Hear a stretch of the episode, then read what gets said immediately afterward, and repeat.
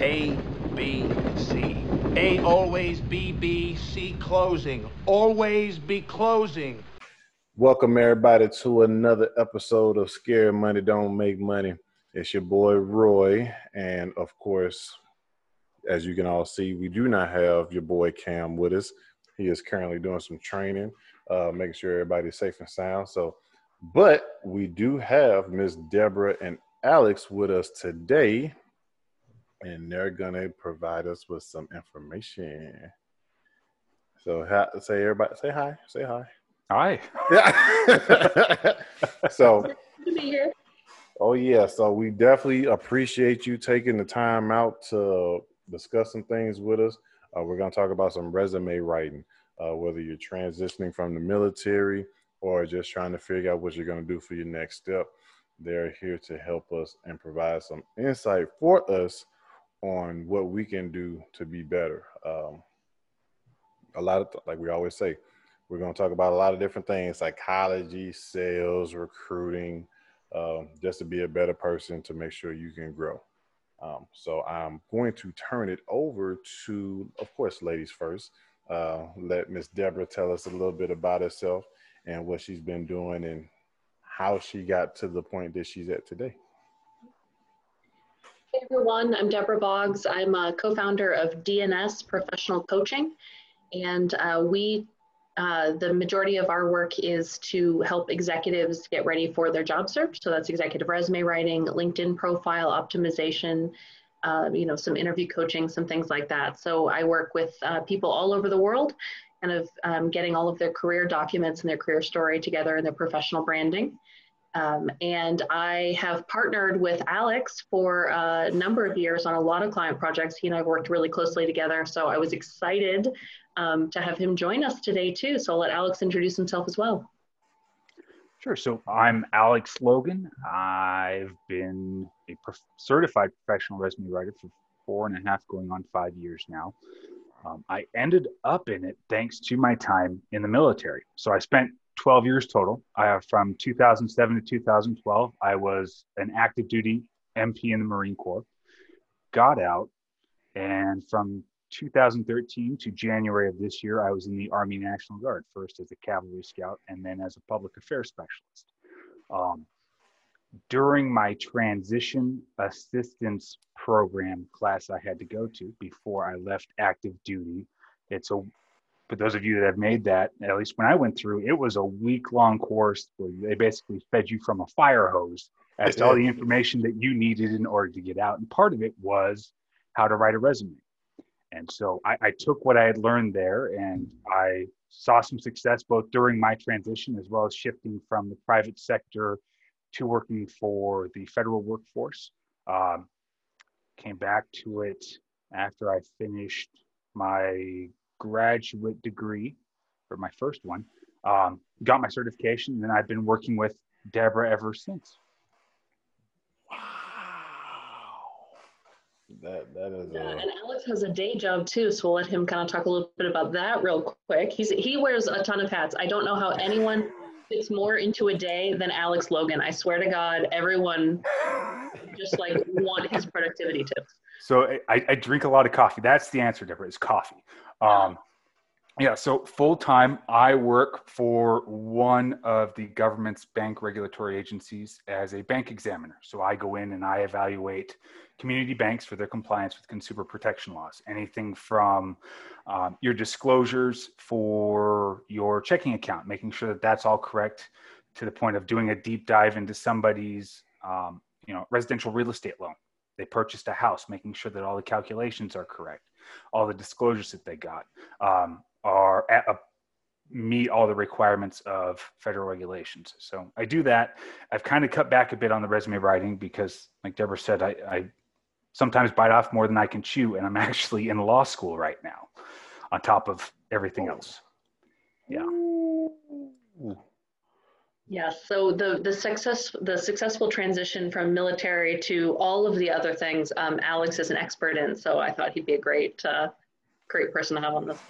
Yes, that is awesome. And honestly, so one of the biggest things for a lot of people who wear, like you said, a lot of different hats, I actually want to ask you a question about time management and planning, because I mean, I know coffee does the trick, but how do you fit all of that as far as your day? Because that's a lot of time management. Like sometimes it's hard for me just to iron clothes and listen to an audible at the same time. So how do you manage to read law books and be a bank examiner and your other things all in a day? Like I'm actually really curious now. Like, do you have like a magic wand? Bragging about Alex publicly, and the 3 kids.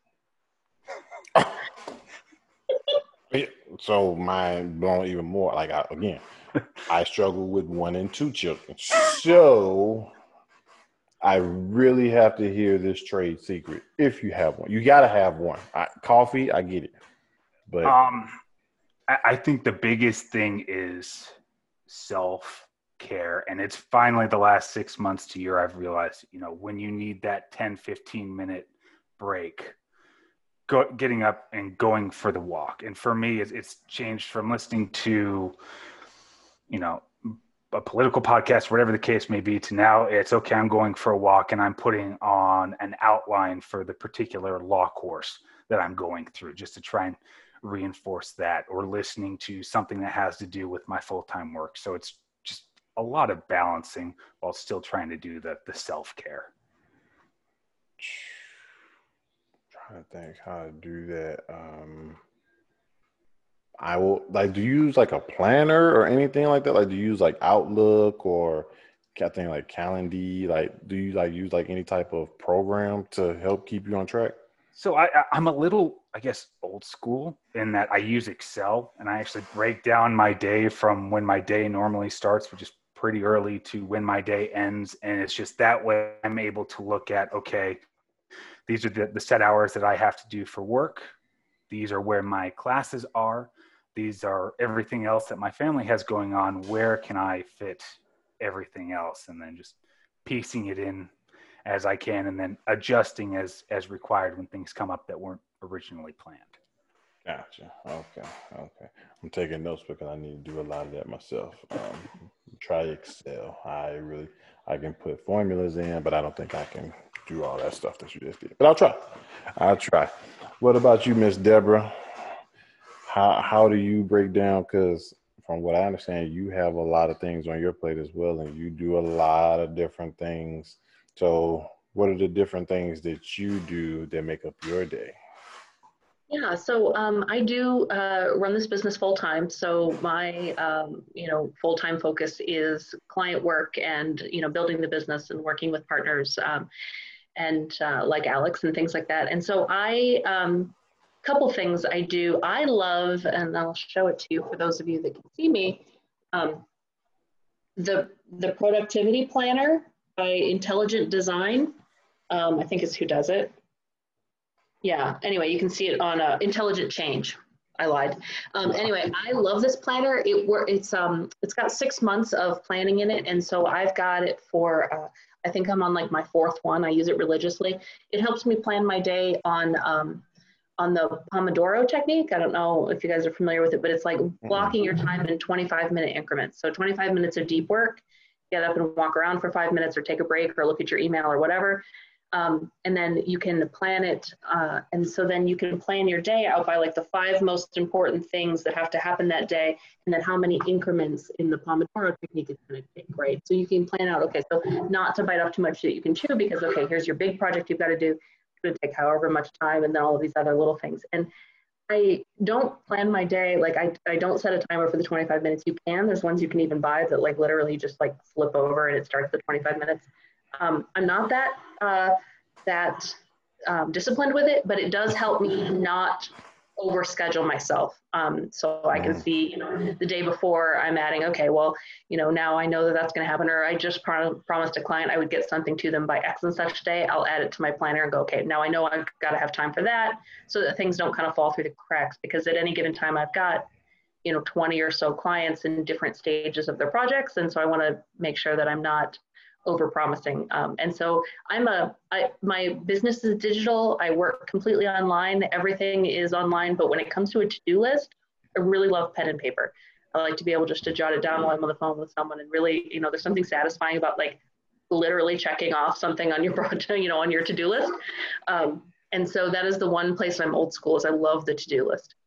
I am also old school when it comes to the to-do list, mainly because I can barely work a computer, as you can see earlier when we were trying to get everything started.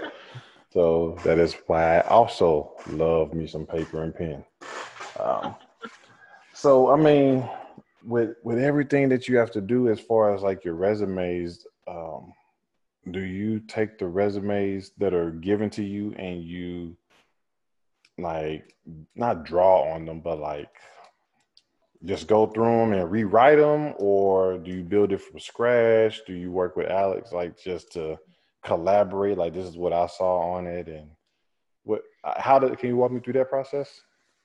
Yeah, absolutely. And Alex can definitely hop in here, but we typically, you know, whether Alex and I work together a lot on, you know, both my clients, and then he also has his own clients. And so, you know, we collaborate on my stuff and then he has his own stuff. But we typically rewrite resumes from scratch by doing a deep dive interview with our clients, because especially if you're coming out of the military, or if you're starting a job search for the first time, or you haven't needed to look for a job in a long time, it can be really hard to really understand what your accomplishments are and understand what's going to be valuable to an employer. Or if you're switching careers or switching industries, you know, sometimes that it can be hard to do yourself. And so we like to do an interview to really learn about the candidate's background, what they're looking for, you know, their major accomplishments, stuff like that. And then we will rewrite it. Gotcha. Anything to add to that, Alex? You summed it up perfectly. I've got nothing.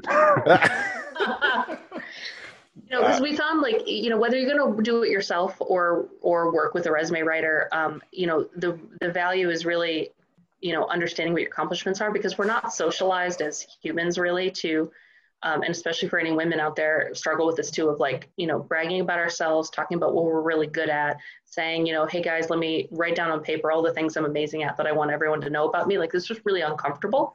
Mm-hmm. And so we find that doing the deep dive interview and then rewriting for a client is a much stronger outcome than it is if they just try to do it themselves, because you know, we sell ourselves short a lot of times. So I'm trying to think off the top of my head. So have you been doing it for so long that you can like kind of off the top of your head throw out like some things to place on a resume? Like if I gave you something like I was the top recruiter in a unit of like 50 people, like could you take that and write that into a resume? Sometimes, I mean, we'd have more questions about it, but sometimes if, you know, I was talking to someone actually yesterday who had 20 years in the military doing a lot of confidential work in cybersecurity. And mm-hmm. so a lot of our interview was really hard because so much of his work was confidential. And so, but now he's got his first role outside, you know, in industry, and he's not sure if what he does is really what this role does. And I don't want to disclose who he is and all that stuff. We're still working together. But I said, okay, well, based on your role, I'm going to build things in your resume that I'm going to assume you do. But if you don't do those things, let me know. We'll take it back out. I don't want to lie, but based on your role, like these are things that typically is what is done. And so, yeah, I mean, we can definitely help with that. Okay. And as far as resumes go, do you have to, I know we have to tailor the resumes to the individuals. Do you have to tailor resumes to certain companies or organizations? Like if you know you're going to send it to, I don't know, Wells Fargo, will that resume read differently if you sent it to like Boeing or something like that? Does that make sense? It does. And that's a great question. What we typically do, what Alex and I like to do, is a resume that is tailored to the type of job and the type of company, but that they can, and this is great for anybody who's writing their own resume too, you know, a resume that has a skills section and maybe a job description or a job title section that you can change out for each opportunity. Mm-hmm. Means that you can have a base resume that you don't have to reinvent the wheel or rewrite bullets every time for a new company. You're just switching out the skills based on the job description. So whatever the high level skills are, you can pop into your like key skills area and not have to rewrite it for everything. Because we like to try to make like foundational documents for clients rather than just one opportunity. That way it kind of has legs for other roles. Any other suggestions on that, Alex? So I think the only thing that I could think of to add is that the only time that we would build, like you said, a resume for a particular type of company, federal resumes are a completely different beast than a private sector resume. Because they're looking, I don't touch them at all. I send them all to Alex. It's just, it's a completely different animal. You know, to have an 8 to 10 page federal resume is standard, especially for somebody that's had a 10, 15, 20-year career. Whereas for a private sector, you're looking at 2 pages, maybe 3 for some of those specialized roles, whether it's a high-level executive or, you know, somebody in the medical field or an attorney or something of that nature. Mm-hmm. 8 to 10 pages, but it's like a dissertation in a way. No, so it's the way that I go about doing federal resumes for clients is that we identify the types of federal roles that they're interested in. Mm-hmm. So I'll ask for them, you know, go on USA Jobs and find 2 to 3 job postings for the type of federal roles. Now, when you look at it, federal positions have a code. So for example, 0570 is a financial institutions examiner type role. It's very similar to an MOS in the military, regardless of the branch. So once we identify the types of jobs that they're interested in pursuing, then the question is, okay, they want to get their foot in the door with the government. Our next step is determining really what level are they the most qualified for? Because when you're talking about joining the government, if you get your foot in the door at a GS5, GS6, GS7 level, don't get me wrong, that's wonderful. But if you're qualified for a GS12 job in perhaps a different industry or a different type of role within the government, and you've come in at a 7, you've eliminated yourself from being able to pursue that because of the time in grade restrictions. So you can't make that jump from a 7 to a 12, if that makes sense. It does. It does. It does. It does. It does. It just, I know like there are so many different variations and like the differences between the private sector and the federal service. And it's just wrapping my head around all of those different components. It's like, because I think one of the hardest things where a lot of people talk about is like the length of a resume. So hearing that a 2 to 3 page, which is the third page is a stretch, is okay. What determines how long the resume is? Like, is it the job? I mean, and this talking back to the private sector, does that determine what job you're going for as well on the length? Yeah, that's a great question. And resume length comes up a lot, you know, because I think, you know, a lot of people hear like just coming out of college or just coming out of high school that you need a 1-page resume. And then people carry that advice, you know, further down into their career. And a 1-page resume for anyone who feels like they have to fit it on there, that's just not true for anyone who has any kind of experience where you're not fresh out of school. 1 page doesn't give you enough ability to add, you know, like keywords and enough like content for it to add, you know, enough context to your work.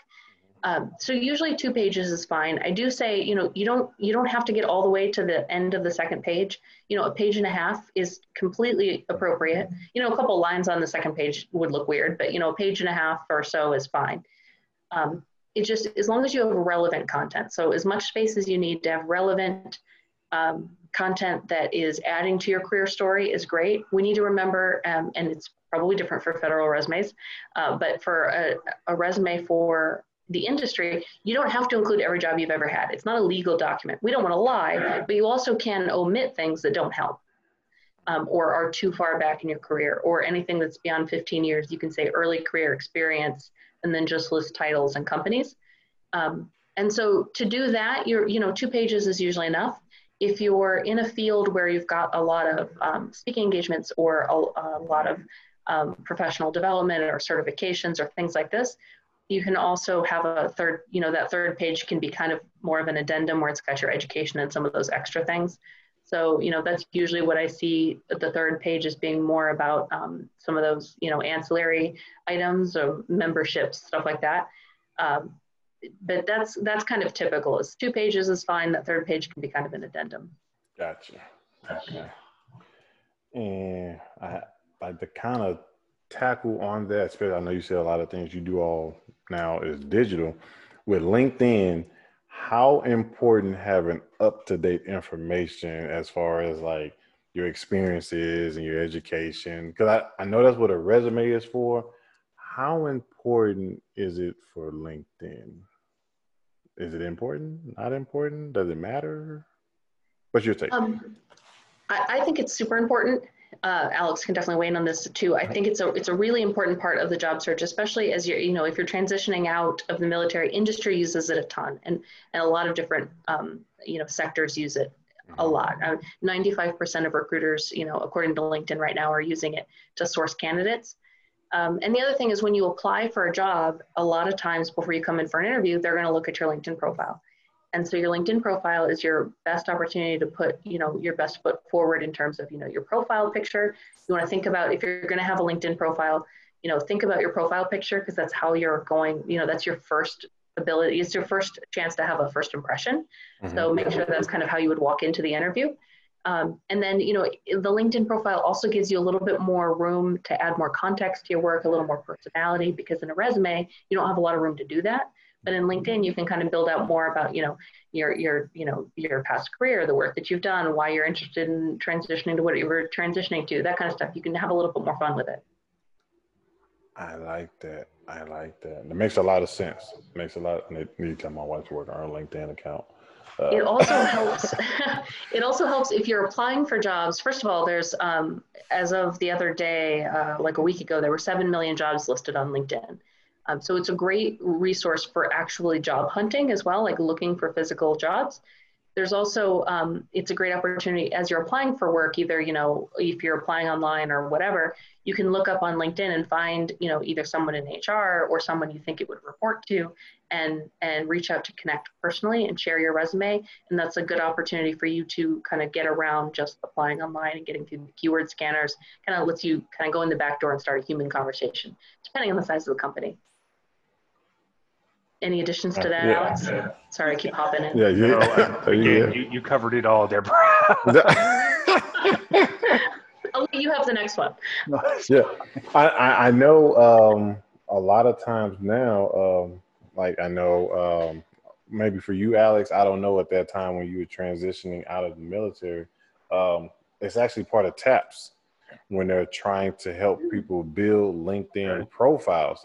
Did they do that when you went through the transition program? So I went through in January of 2012. So I'm sure that LinkedIn was around, but that was 8 years ago. So I don't think it was as relevant as it is today, but I'm happy to hear that they are doing that. Yes. Like they I know they get you like a premium account for like the first year. Mm-hmm. So do you think that is a big boost for transitioning military members? To go through that program and now start to see like LinkedIn as being heavily utilized? Definitely. I think especially, with them adding LinkedIn, it's putting those transitioning members, I think, more on par with what our counterparts in the private sector already know. It's trying to help prepare them better for that transition as compared to, getting discharged, leaving, whether it's after 4 or 24 years, mm-hmm. You're leaving and you at least have an understanding of, hey, this platform is a great professional networking platform. As compared to when I left, it was more of an afterthought. It was I created my account and then I just, I didn't know what the value was of it at that point. So I think it's awesome that they're including it in the transition classes now. Yeah, because I know, like with my wife, again, when my wife was transitioning out, like she came and talked to me like, hey, like I gotta have a LinkedIn account. Hey, you don't have one of those? Like, I mean, I had one because of what I do, but it was just very interesting to see that. Wow, it's really becoming bigger. Do you know of any other type of programs outside of LinkedIn that people can go on to as far as like looking for jobs and that's like heavily sought after? I mean, I know like Facebook is like the, of course, like the monster of everything, not the monster in a bad way, but just the big conglomerate. Just the Facebook, yes. And then like LinkedIn is like the business conglomerate, but you have those other social media sites that are kind of, they're good too, but they're just not as big as those two. Do you know of any others? Debra, I've got a punt to you. That's outside of my wheelhouse. I feel like there's so much. That's a really great question. You know, I really niche down into LinkedIn because there's just so much you can do in terms of growing, you know, your professional network and really nurturing relationships there and things like that. That I feel like, you know, if you don't have a ton of time to spend on it, really focus on LinkedIn. If you have some more time and want to get wild and crazy, you know, following companies that you're interested in joining on Twitter, following their executives and things like that on Twitter are helpful because you can stay up to date on company news. And that way, you know, you can kind of maybe then circle back into LinkedIn and, you know, send a message saying, hey, I just saw blah, blah, blah, blah, blah. That's really interesting. Having said that, I don't do it myself. Like I said, I really niche down into LinkedIn, but there, you know, following on Twitter doesn't hurt. Just kind of stay apprised of what companies that you're interested in are doing or the industry, staying up on industry news.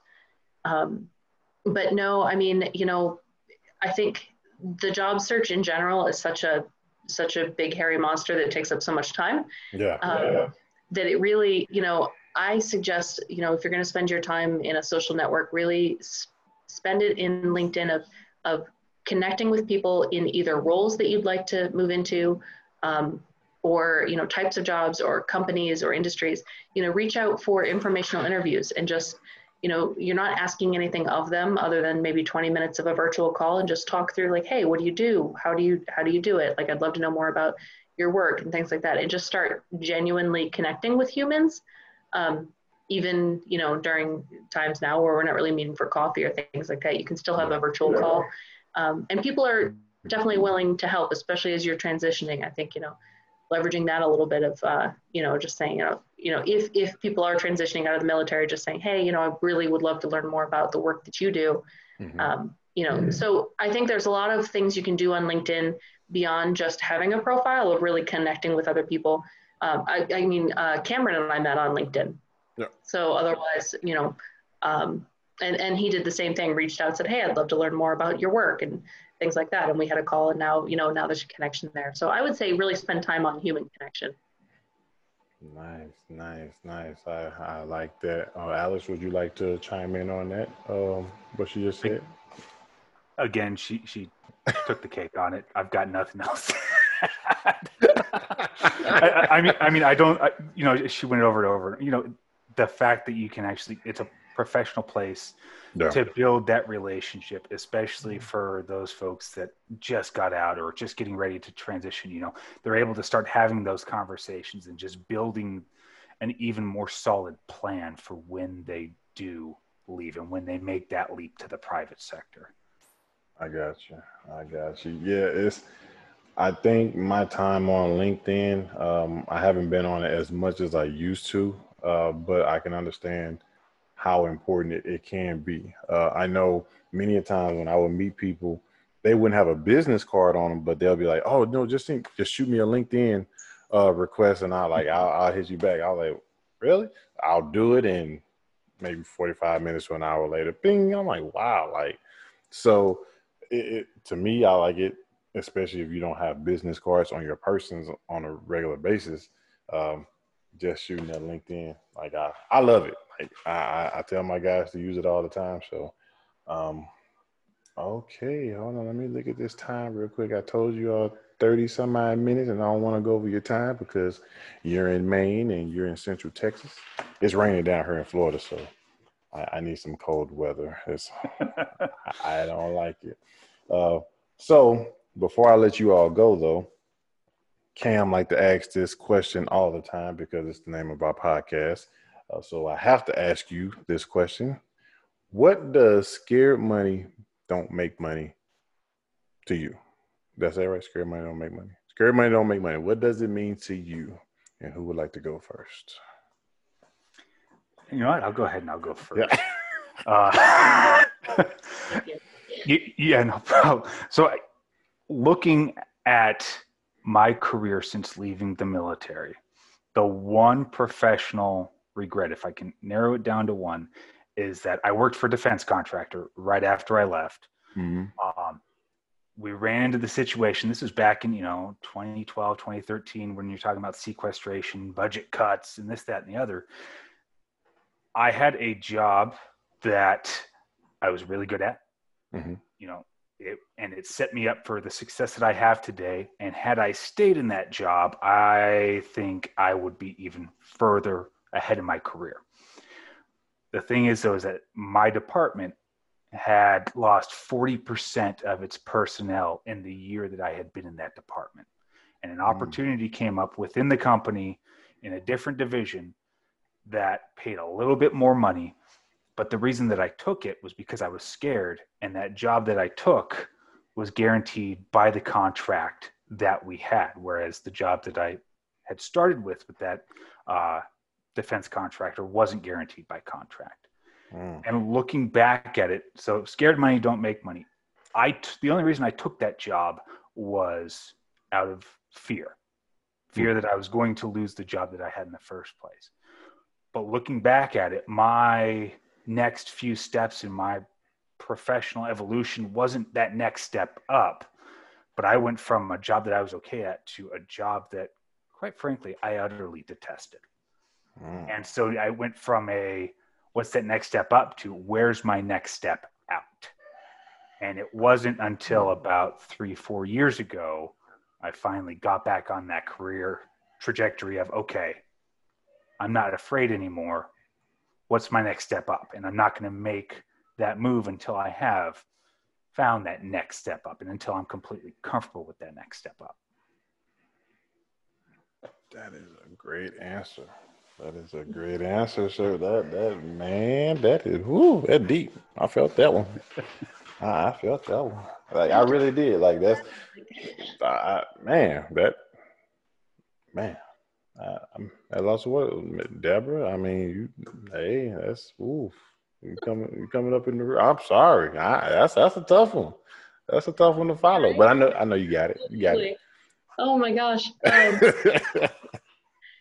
So I, without telling you all of the history of my life, long story short, my husband is a stay-at-home dad because in 2015 he had some health issues, had to be home for a year, and we'd always planned that he was a union pipe fitter, and I worked with the universities, and we'd always planned he'd be the breadwinner, blah blah blah. I would do my thing with the universities, didn't have to make much money, but I liked my work.